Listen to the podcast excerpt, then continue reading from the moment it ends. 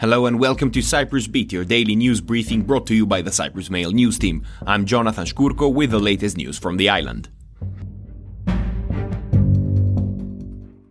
First up, the foreign ministry is in negotiations with Brussels in the hopes of securing an exemption from EU sanctions against Russia in case Cyprus is unsuccessful in obtaining the necessary aerial support equipment needing for firefighting as summer approaches, Agriculture Minister Kostas Kadis has said.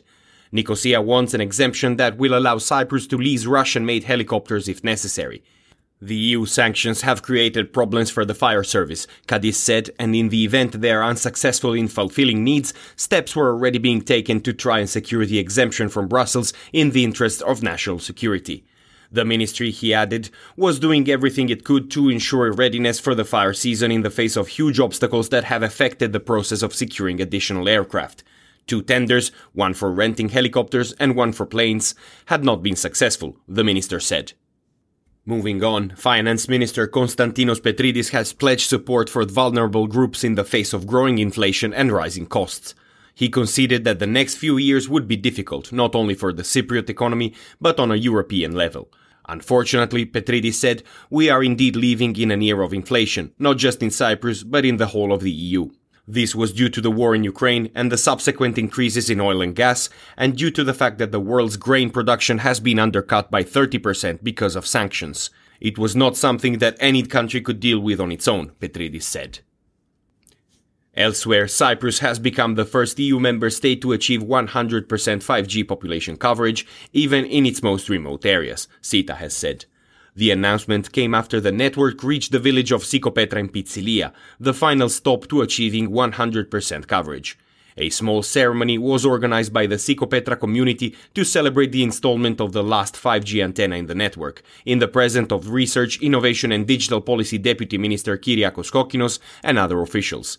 Acknowledging CYTA's key role in the country's digital transition, Kokkinos said that the immediate availability of networks and services in every corner of Cyprus contributes to enhancing the country and its people's digital maturity, and by extension, to shielding the resilience of its economy.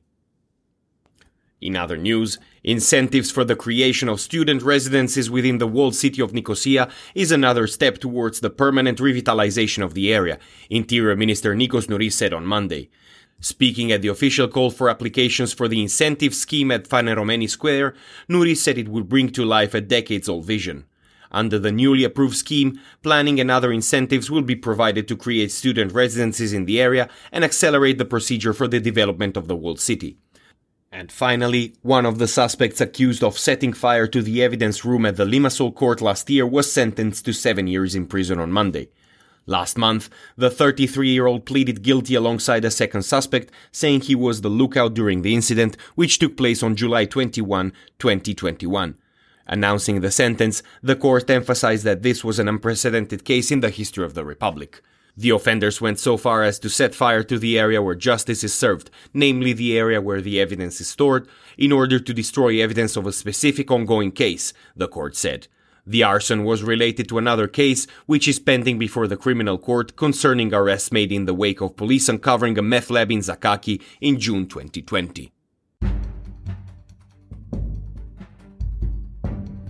And that is all we have time for today. Thank you for listening. Cyprus Beat will return tomorrow. In the meantime, for more news, analysis, and content, please visit cyprus-mail.com.